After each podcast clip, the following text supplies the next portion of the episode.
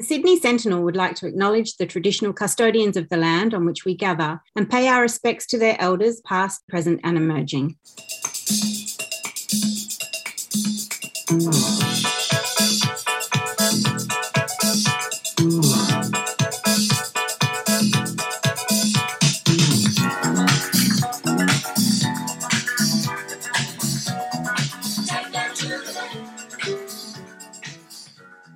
Welcome, everyone. You're listening to the Sentinel Speakeasy, the official podcast of the Sydney Sentinel, the independent voice of Sydney, located at sydneysentinel.com.au. It's episode eight of season three of the Speakeasy. Hi, I'm features editor and podcast producer Travis de Jonk, and I'll be your host for the next half hour or so of news, current affairs, and discussion relating to Sydney. Later in this episode, we are going to be discussing Sydney's fetish scene, once a thriving sector that 40 years ago boasted some of the most highly recognised events, community groups, practitioners, and fetish wear makers in Australia, the fetish community has experienced somewhat of a decline and a dramatic transformation in the last decade. However, there are a swag of new, recently formed initiatives that are reviving interest, participation, and culture of the fetish community in Sydney. We speak to two of them our special guests on the show today are instigator of Gay Fetish Pop Up Bar, the Eagle Bar, Matt Bluf. And from Fetish Community Social Group, The Hide, we speak to Thomas Seggie, who not only heads up The Hide, but will be going on to represent Sydney and Australia in the International Mr. Leather competition in May 2022. Two fascinating perspectives on an equally fascinating sector of Sydney's community coming up later on in the show. But as always, first up, here are the top stories you'll find on sydneysentinel.com.au.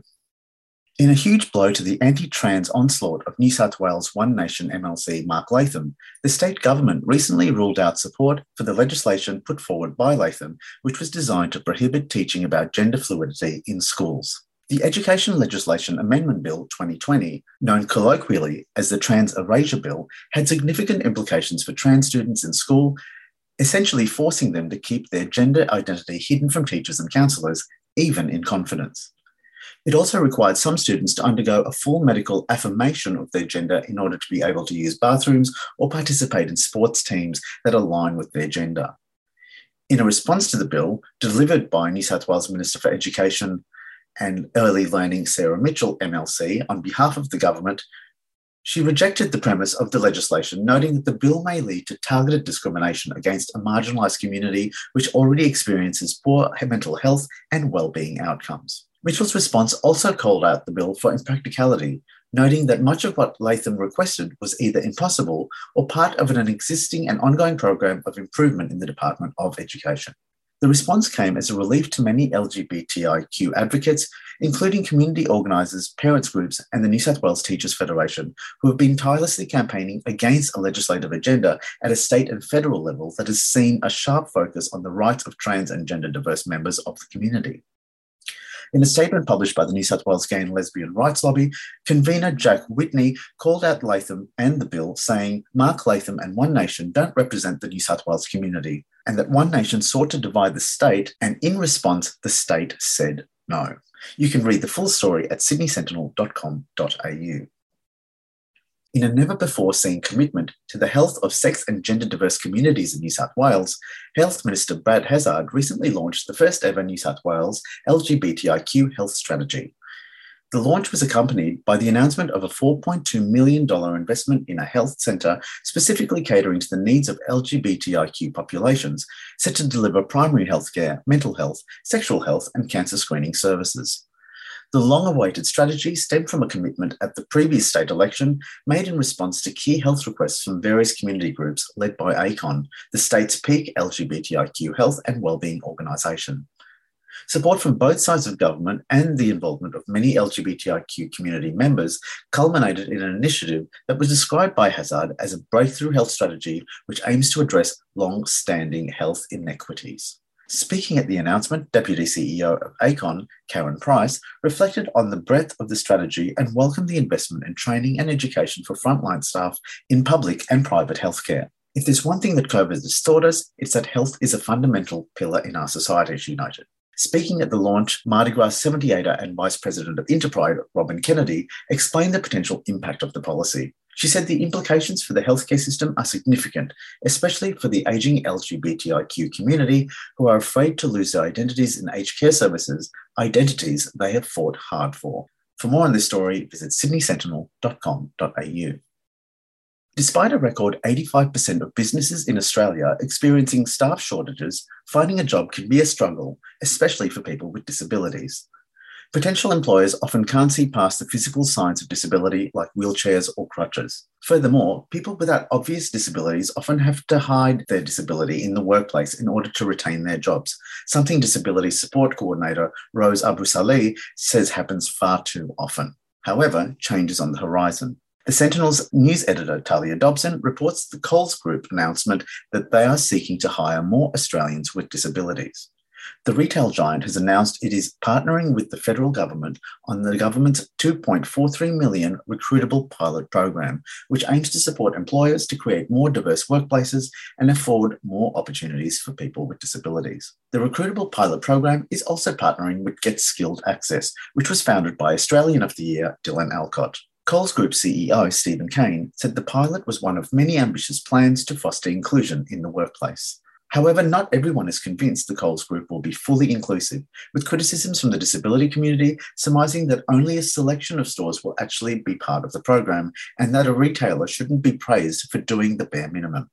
However, Dylan Alcott is confident and optimistic in the developments, highlighting that Coles, one of Australia's largest employers, has not just shown genuine commitment to creating more job opportunities for people with disability, but that commitment will help their staff become more inclusive and disability confident, making the shopping experience for people with disabilities more accessible and easier. You can read the full story by Talia Dobson at sydneysentinel.com.au. And now to entertainment news. The Sentinel's music editor, Danny Waterson, speaks with Australian music star Vanessa Amorosi, who is back with a brand new sound and renewed passion on her new album, City of Angels. Now, Vanessa Amorosi is a mainstay of the Australian entertainment industry, known for her powerhouse vocals and critically acclaimed music. The popular singer songwriter, now 40 years old, was already a household name by her 18th birthday. She has since forged a unique and mutually fond relationship with the Australian public. Her career is littered with highlights. These include her debut album, The Power, with its uplifting worldwide anthem, Absolutely Everybody, attaining multi platinum status in the year 2000, performing Heroes Live Forever at the Sydney 2000 Olympic Games opening ceremony, and scoring a number one single in 2009 with This Is Who I Am, and performing Lessons of Love live on the Eurovision Australia Decide stage in 2020. It's now 2022, and Amorosi, now based in LA, told the Sentinel that she has created what she considers to be the most Vanessa Amorosi album with City of Angels. The album, which was released on the 18th of March, has just debuted in the top 10 of the ARIA album charts, proving Amorosi has lost none of her appeal. Back in February, Amorosi also played a key role in this year's Sydney Gay and Lesbian Mardi Gras Parade, with a performance at the Sydney Cricket Ground on Saturday, the 5th of March. Speaking to the Sentinel about Mardi Gras, she says, for her, celebrating and rejoicing love means a lot. There's a whole lot more to that story, and you can check out Danny Waterson's full interview with Vanessa Amorosi at sydneysentinel.com.au. And those are just some of the top stories you'll find at the Sydney Sentinel. For more news, as well as a huge range of arts and entertainment content, feature articles, interviews, opinion, and queer, vegan, and youth content, visit sydneysentinel.com.au. You'll also find us on Facebook at The Sydney Sentinel and on Instagram and Twitter, where our handle is Sydney underscore Sentinel. And now it's time for our special guest interviews. From bondage and domination to leather, rubber, and beyond, fetish and kink subcultures are as diverse and fascinating as the people who partake in its alternative sexual practices, Sydney's fetish and kink scene back in the 80s and 90s was a thriving subculture that boasted some of the most highly recognised events, community groups, practitioners, and fetish wear makers in Australia.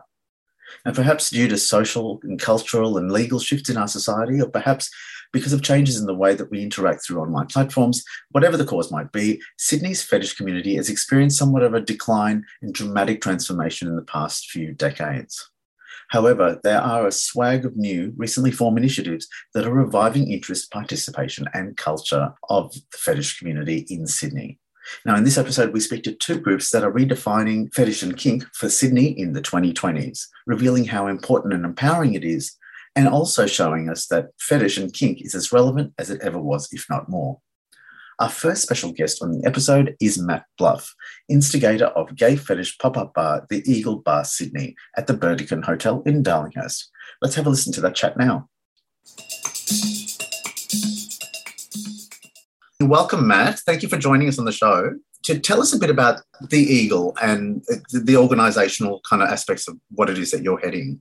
So the Eagle is uh, a pop-up fetish bar in Sydney. It's been around. We've just had our second birthday. Actually, it's been around for two years. We yeah. kicked off just before the pandemic, so that's been a joy.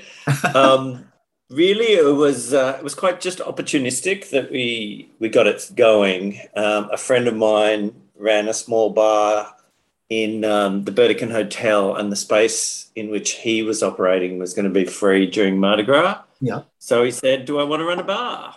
And the answer was yes, because it's always been um, on my mind that you know, with a lot of the gay venues in Sydney closing down, um, and the barracks, sorry, Manacle closing. Mm-hmm. Uh, we, the fetish people who came to town, didn't have anywhere to gather. So yeah. we just thought, oh, let's see what happens and run a run a week's worth of events, uh, which we did in 2020, and was amazing. Actually, every night was um, got a good crowd. Even the midweek ones, where I thought it would be a bit quiet, actually turned out to be quite good. So yeah. And as part of the reason why I've invited you to speak on the show is actually because I, from multiple sources over, particularly this Mardi Gras period, so many people spoke to me about the activities of the Eagle and sort of said how great it was and how included they felt and how, uh, you know, compared to the other venues that are around Oxford Street, Darlinghurst, and, and part of the Mardi Gras landscape, that they felt really welcome and comfortable there, especially from the people from the fetish community. What, what were you trying to build when you first said yes to the bar? It was literally uh, to provide a space for fetish folk to come and have a place together. Literally, mm-hmm. that was kind of the end. Yeah. Um, and I think there'd been a lack of those spaces, or there are a lack of those spaces, quite frankly. I mean, I know that the, the fetish scene is um, getting a resurgence in the last couple of years, and it's amazing.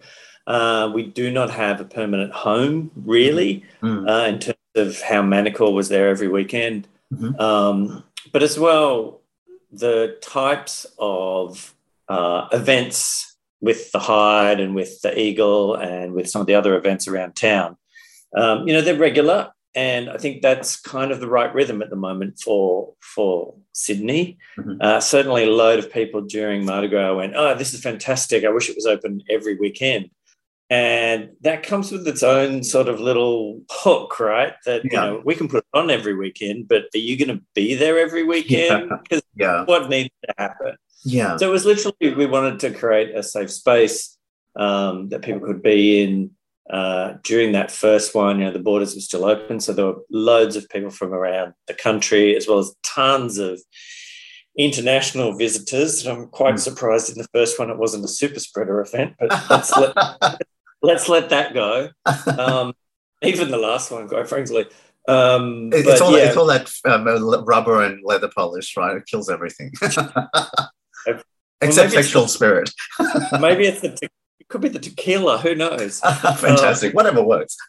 yeah, but you know, it's been you know we've had uh, it's a pop up. The Eagle yeah. is a pop up. So we've mm-hmm. had um, a couple of events when we can or could during the between lockdowns and things like that. Mm-hmm. Uh, but it seems that we may now have a rhythm where we don't have to have lockdowns anymore. So mm-hmm. there'll be more events throughout the year, uh, one every six to eight weeks, um, and then during World Pride again, we'll we'll have another series of events. And I think that was the thing. There was loads of good feedback from people mm. from Brisbane and Melbourne and Perth and Adelaide saying how great it was to have somewhere where they could be themselves and have a great time. And we started off with a little bar. It opens at eight, and it's not the sort of bar that people get there at 11. People get there at quarter to eight. Yeah, fantastic. And then all of a sudden, about 10 o'clock, it becomes a nightclub and it just goes off. So it's been amazing. I love it. I love it. So um, now you and I have known each other for quite a while. I know you've been a participant in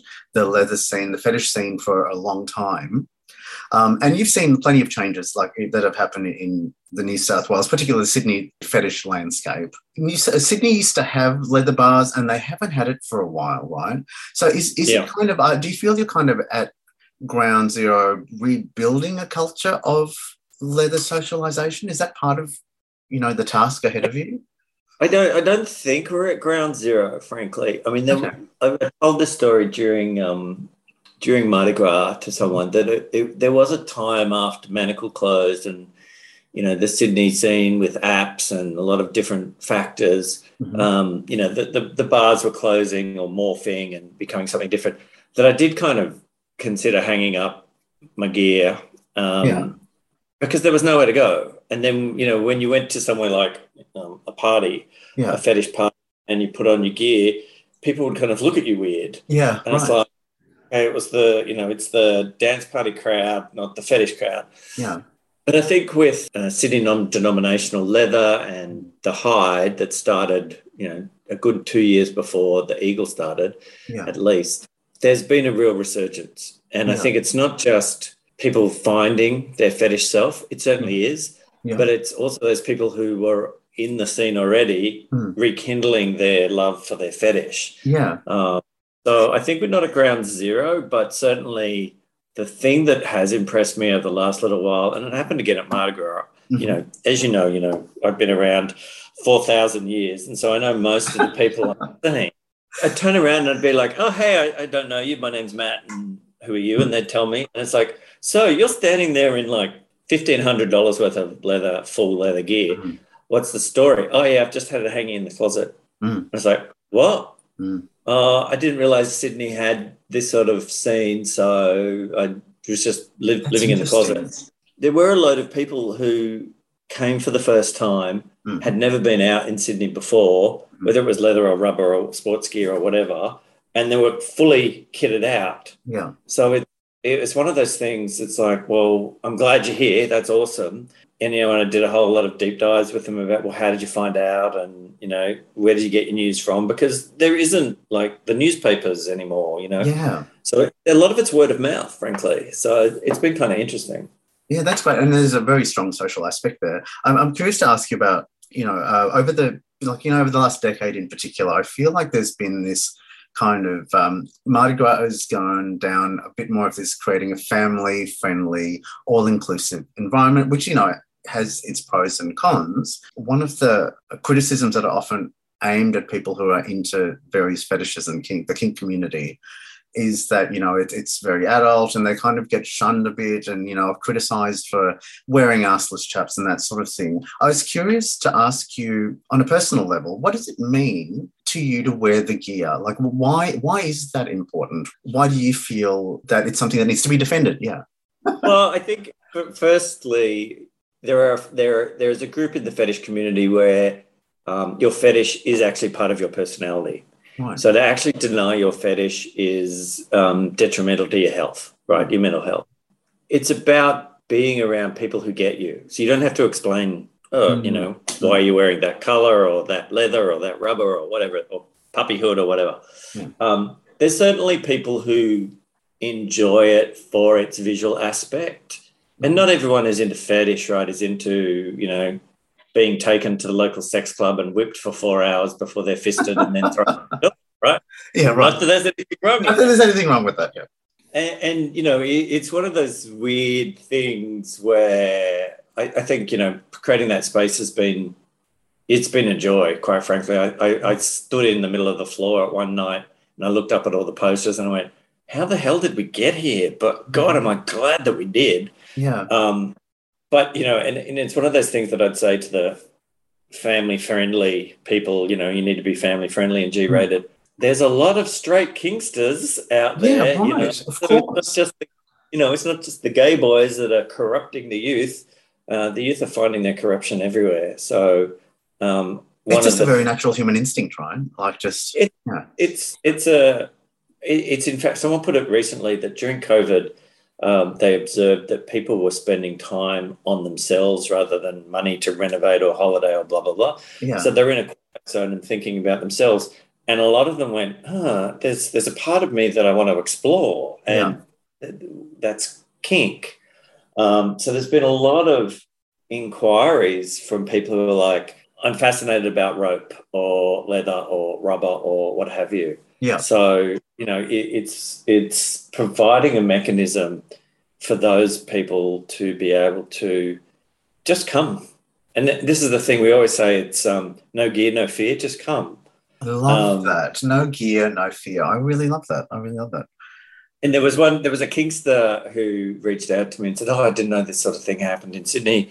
What's it like? Blah, blah. So we met up for a drink and I explained it to him. And he was still a little bit, he's a, he was a little bit um, shy to wear his gear in public. And to be honest, his gear is very, he's, he's into military wear. Yeah, right. So it's a very kind of mainstream, as you know, you could wear it down the street and people would be like, Oh, that's just a person from the army yeah.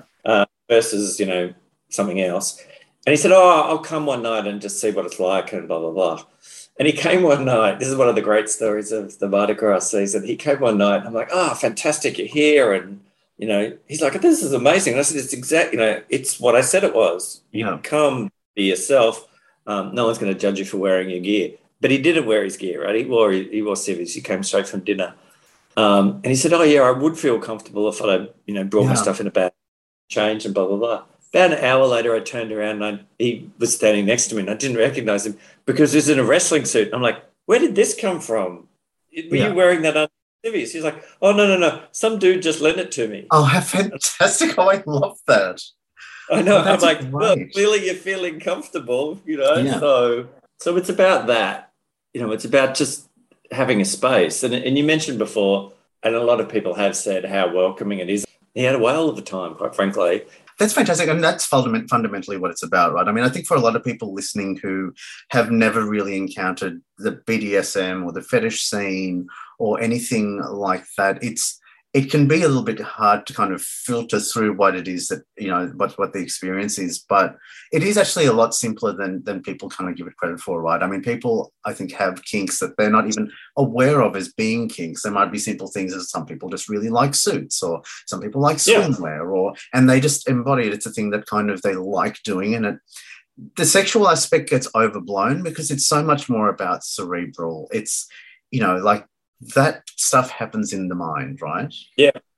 as Well, much hundred percent, hundred percent. And um, there were a few people who had just naturally assumed um, the Eagle was a sex club, yeah right and I went, "Huh." This is New South Wales for a start. Yeah. That's not gonna happen. There's no back room or anything. yeah It's a bar, you know, it's a bar or a club, that sort of stuff. It's not Yeah. Europe. There's no back room. You know, there's no uh, door bitch that's going to say you can't come in because you're wearing, you know, yeah sandals or, or whatever it is. You know, um, all are welcome so long as you're not going to sit there and gawk and heckle from the Mm. sidelines. Participate.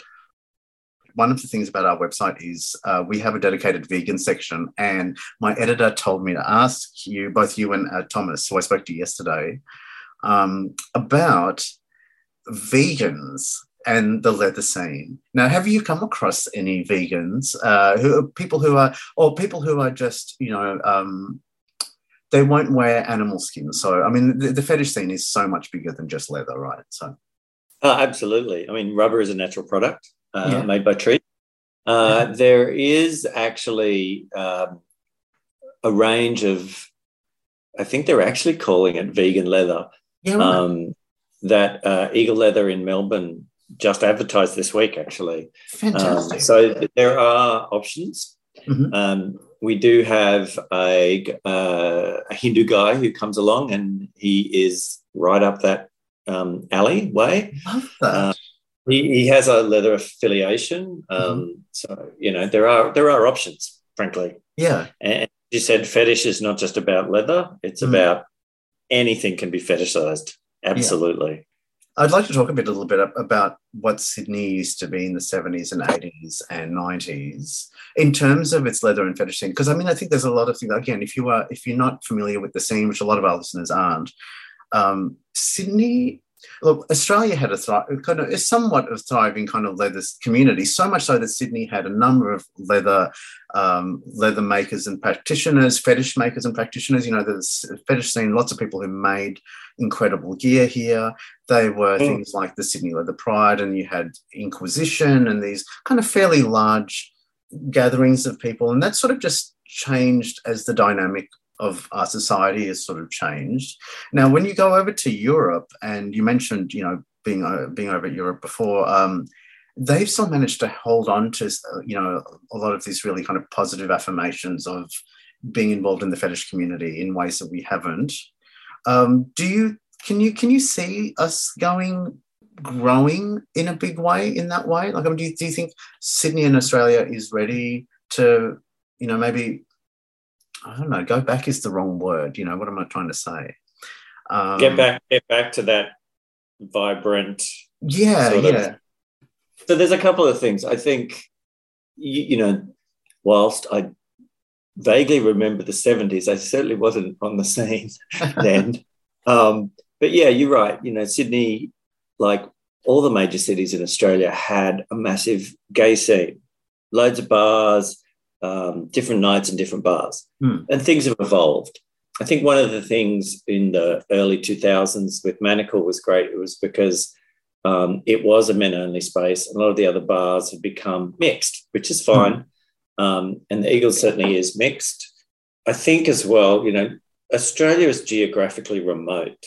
Mm. Whereas a lot of the places in Europe, as an example, you can go for a weekend break and uh, participate in the scene. Mm. So uh, I think their clubs have evolved, but they've they've remained more active for a number of reasons. One, I think they get an influx of tourists every weekend, uh, whereas in Australia you just don't get that. Yeah. Um, their bars are also quite smaller than ours. Yeah. They're kind of a little, and same in San Francisco. They're a little more intimate neighborhood bars, but there's more of them in, yeah. in an area.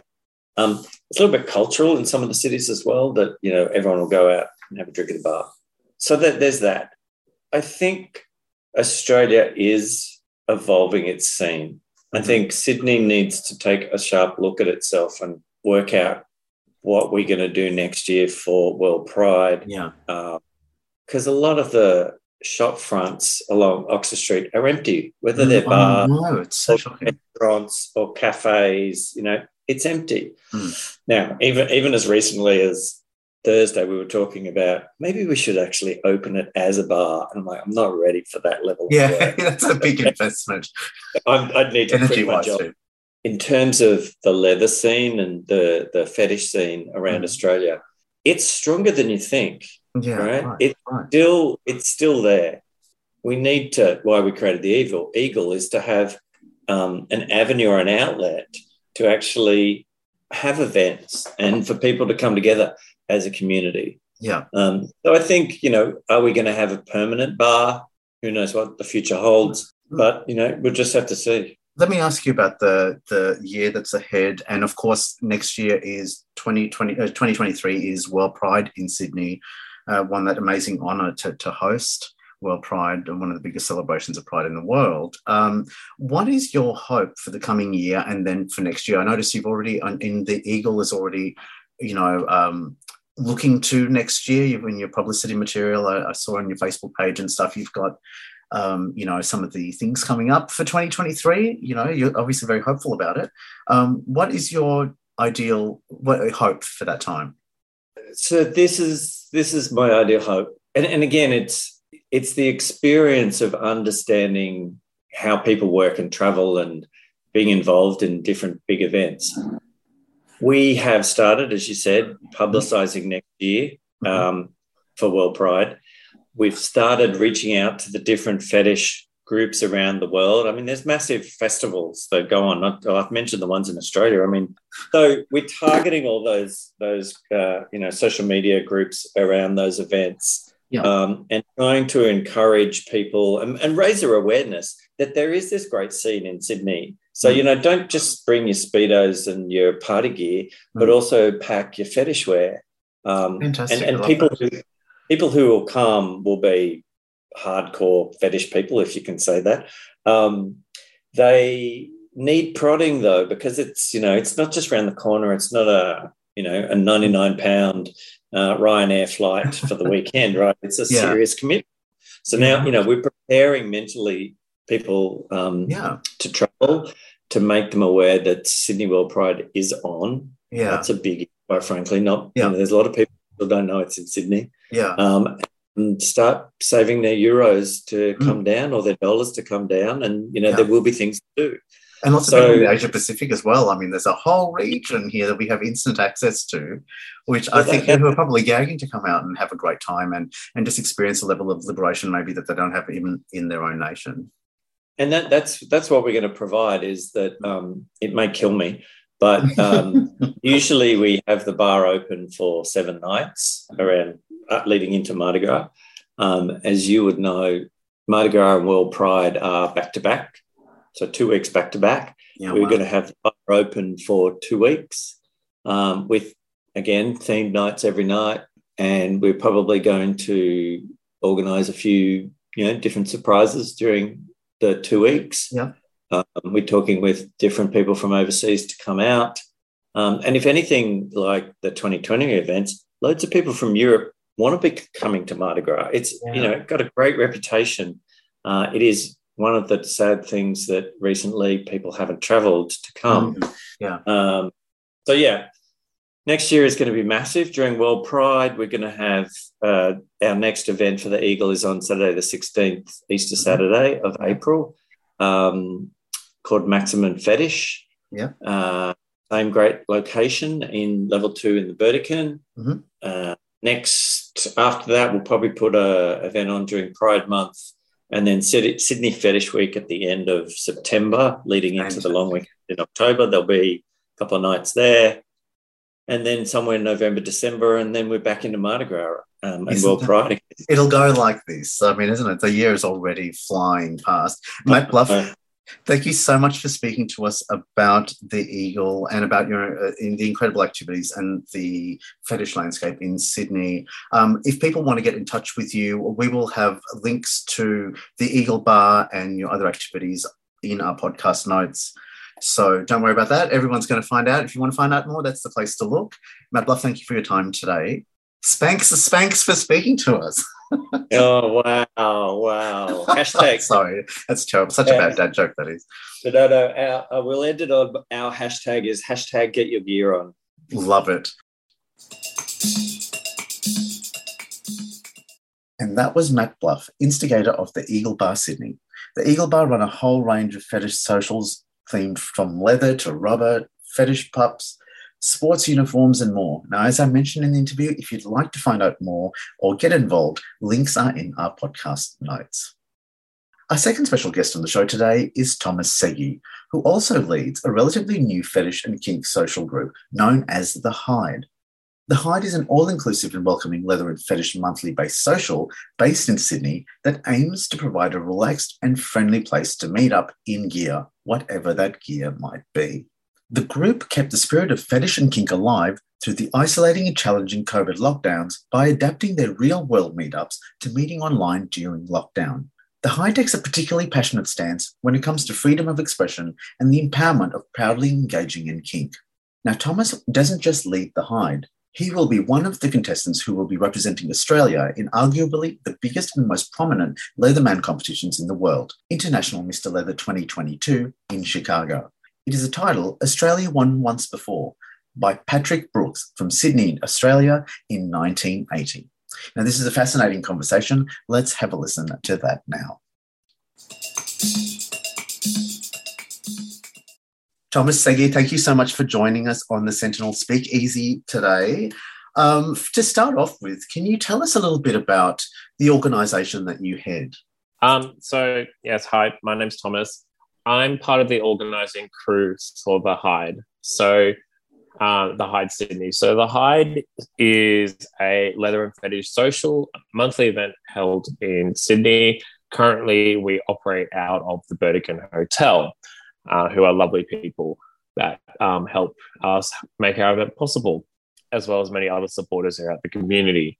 Uh, I've been part of the organising crew for two years now. Mhm. So there's a few of us who do it um, do all the back end uh, for it, and um, and we're also very much supported by volunteers who help make the event possible on the night. First started uh, in August 2017 um, by a lovely uh, Leatherman called Jersey Leatherman. From my understanding, uh, he started up the event as a space for originally for people who are into leather and other people who are kink minded who enjoy going out in their fetish gear mm-hmm. as a space for them to be with other like-minded people. Yeah. So, so we, should, we, should, probably explain for our audience too. So um, when we talk about leather and fetish, it really encompasses quite a broad range of of interest groups and like everything from you know rubber, lycra, bondage. Um, like it really, it's a quite a quite a broad scene, isn't it? Yeah. So the fetish kink and fetish community uh, does do a very good job at encompassing, uh, uh, capturing quite a lot of people who have interests that vary a bit from the mainstream interests. But a kink, anyone can have kinks and fetishes there, so it's not it's not a mutual, it's not an exclusive uh, community. It is welcoming to quite a lot. Specifically with the hide, we focus a lot on the gear aspects of it. So from your like is easy ones to think about are your leather, is your, your is your latex and rubber, um, to the pup community, um, uh, to your people who enjoy their sports kit, skinhead, bikers, our great uniform people as well. Anything where the gear that you wear, you feel empowered and confident while wearing it. That's the main thing, regardless of regardless of like what it is and what the material. At the end of the day, it's what's your personal connection to what you're wearing and how does it how does it make you feel? And then that feeling is you know is shared by other people who are also at the events as well yeah. and it's that supportive community that makes people want to continue to come out and wear what they've got showcase their things and just feel supported and just connecting with yeah. others that's that's um, the main thing can i ask like what what was your what what what inspired you to first get involved with this group well I've been uh, interested in kinks and fetishes since I was a teenager. Mm-hmm. Uh, for me, it was mainly online, um, whether it be through dating sites or through erotica. That's when I was early on. I was like, okay, there's not more so interested in something a bit different. Um, I can't really put my finger on it, yeah. but I'm reading these kind of stories. I'm like, oh, I like that. I see myself in those situations. Let me explore it more. And so, even though I did a lot of exploring in my early years, it was all through private, just one on one encounters or some group settings, uh, yet nothing public. It wasn't until I did two months around Europe, I got my first set of proper gear that I was like, yep, I'm happy with it.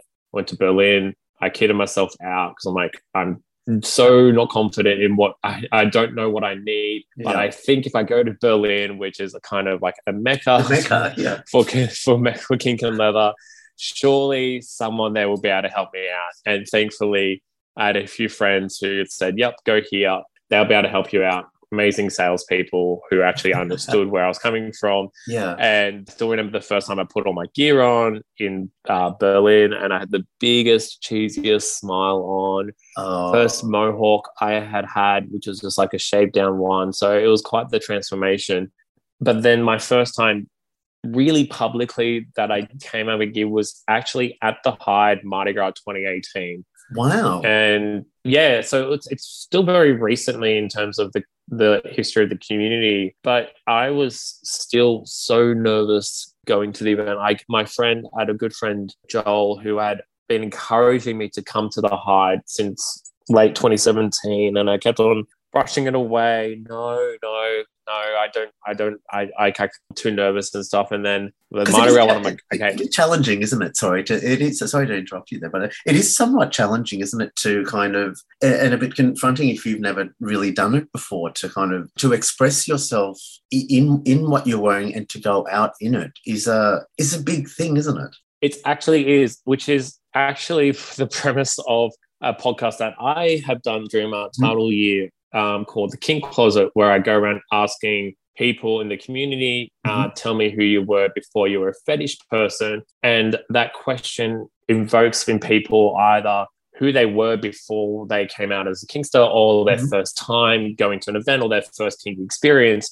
and by sharing stories like that it's actually helped new people hear about how others have overcome any fears or anxieties yeah. but it's also helped more of the um, seasoned kinksters to reflect on their own experiences to help them develop well oh that's that's how that person did. oh okay i've learned a bit more about myself yeah. so you're not wrong with that travis the the hardest steps are doing it the first time going to a new event going to a new city going to a new place in your gear even though we wear sometimes when you're putting on your legs for the first time can be you can be quite vulnerable yeah. however the more times you do it and the more comfortable and confident you get it does that vulnerability turns into um, a like a second skin of confidence. Yeah, like an more like, more like armor. Now, also, I think I, think one of the important things to point out too is like um, one one of the biggest steps in making that first step and going out and expressing yourself. You know, uh, especially your particular kink or fetish, might be actually finding the right space. And I feel like the Hide, um, it's one of the newer groups that has popped up in in the Sydney fetish landscape. How I see the Hide is yes, we are always welcoming and open to all people.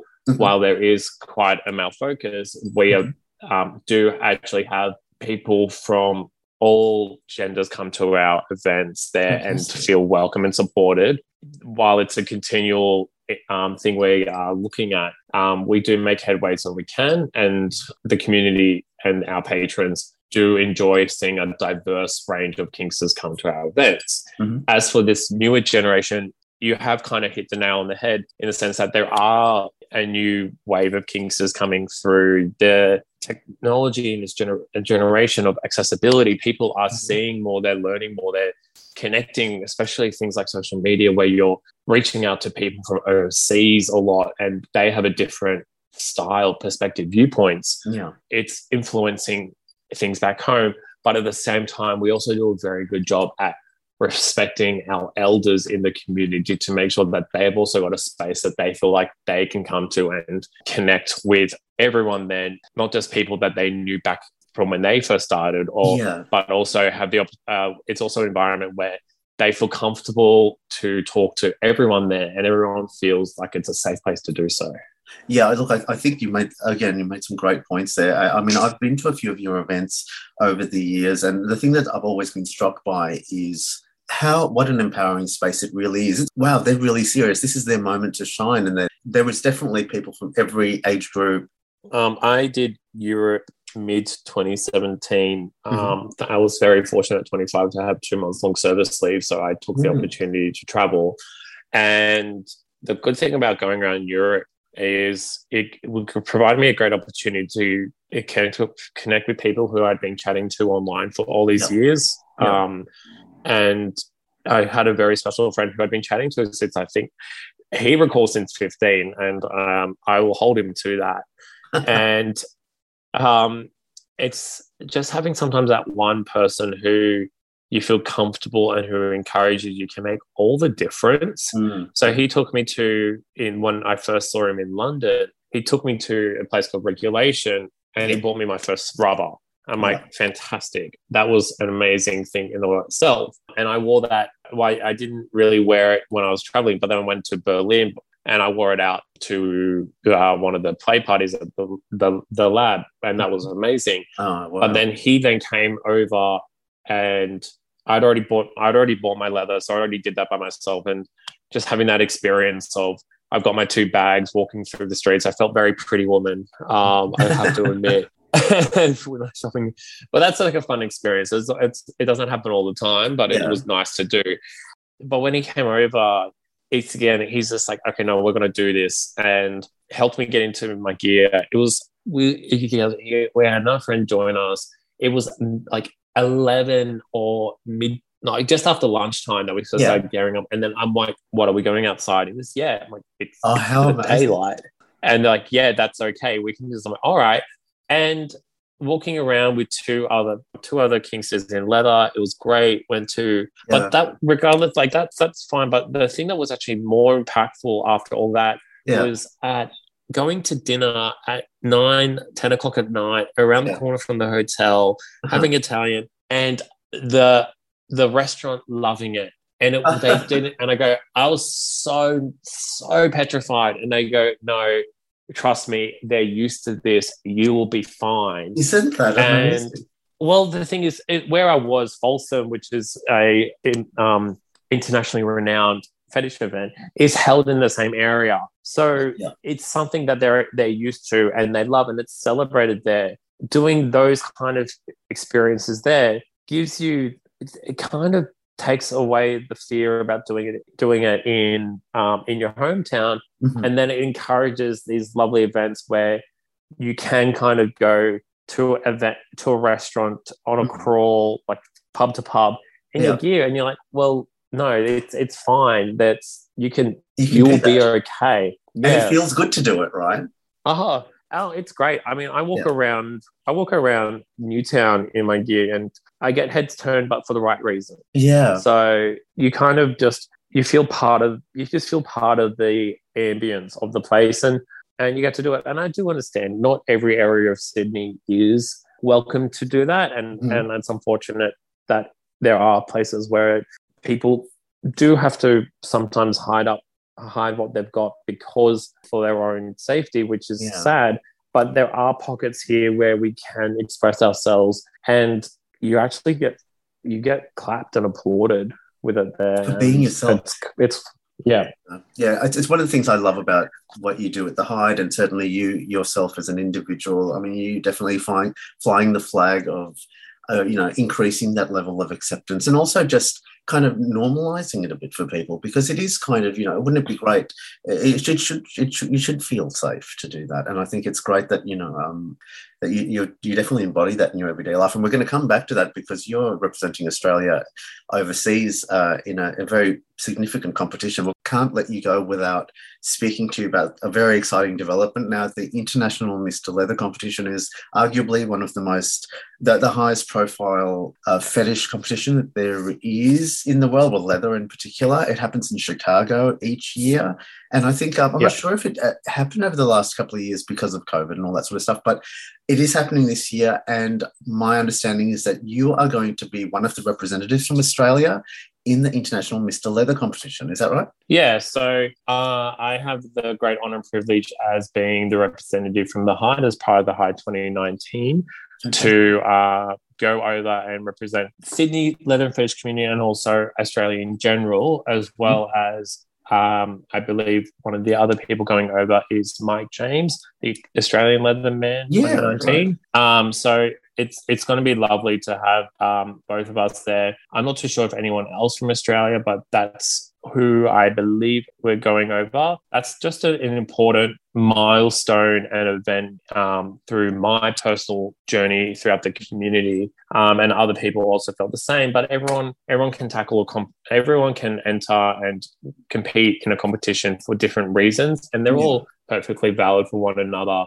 Um, I just feel very uh, lucky to have the opportunity to represent my kink on the international stage, and it's I it wouldn't be happening without the amazing support from my sponsors, which I've also like the Hide, Sax Fetish in Sydney, Moose Knuckle Leather in Perth, as well as Fetish Australia Yeah. where they're helping me go along, as well as the support from the community here, to which I'm um, having an amazing fundraiser on the 24th of April to help help raise some funds to get me over there. And the thing I'm just looking forward to the most is connecting with others, seeing the international stage, the international community, the brotherhood that you get by competing with the class of other leather men and the special bond you'll form, not only with your class, but with everyone who's over there, coming to support it there, um, seeing everyone on stage, putting myself on stage, Yeah. and just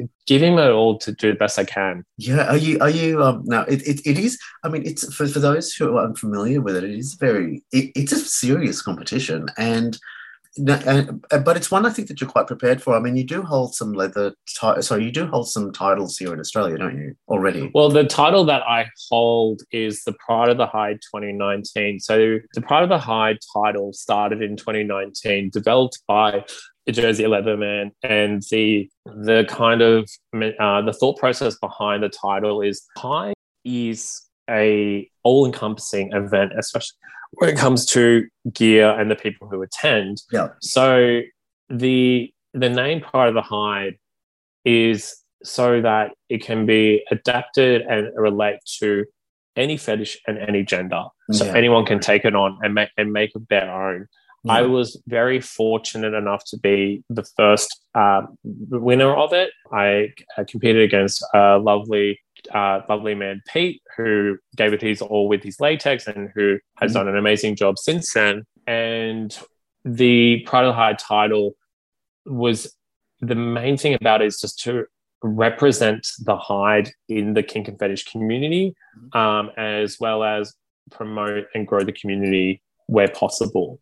And the things that I've done during that time is um, my own personal thing was that Kink Closet podcast that I mentioned earlier, which has had over 8,000 downloads over 28 episodes, which is fantastic. Amazing. Um, and the other thing is about uh, working with Fetish Australia, with other title holders around Australia to produce an amazing Mardi Gras float and fair day where we've been able to make a space for Kinksters to march on Oxford Street all through the SCG Yeah. uh, and really showcase what the fetish community can do as well as increasing our visibility at Fair Day so others can have a chance to talk and learn about uh, what the community is and how they can get involved and what events are in their local area. And then moving on from Mardi Gras is all the online stuff through the virtual hides, through helping um, be part of the organizing crew at the hide, going over to events um, Mm, when we still could,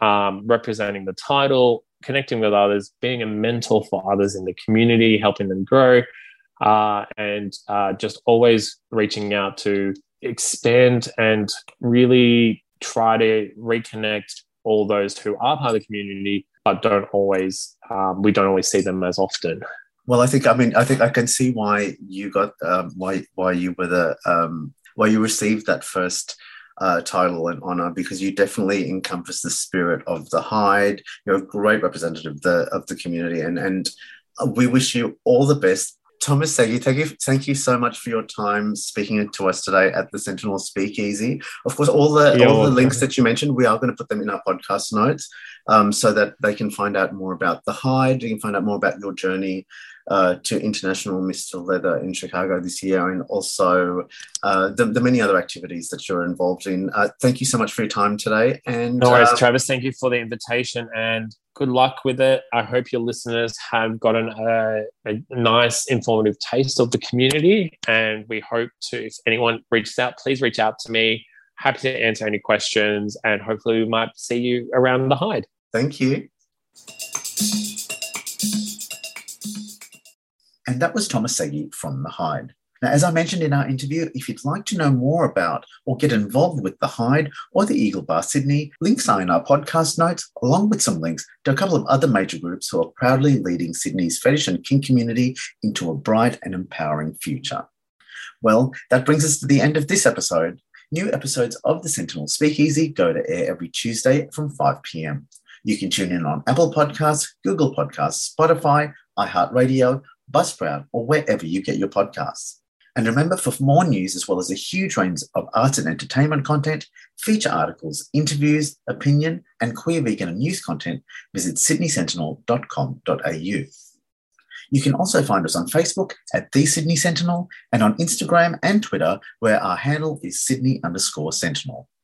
Thank you, everyone, so much for joining us. I'll catch you next week. Bye for now.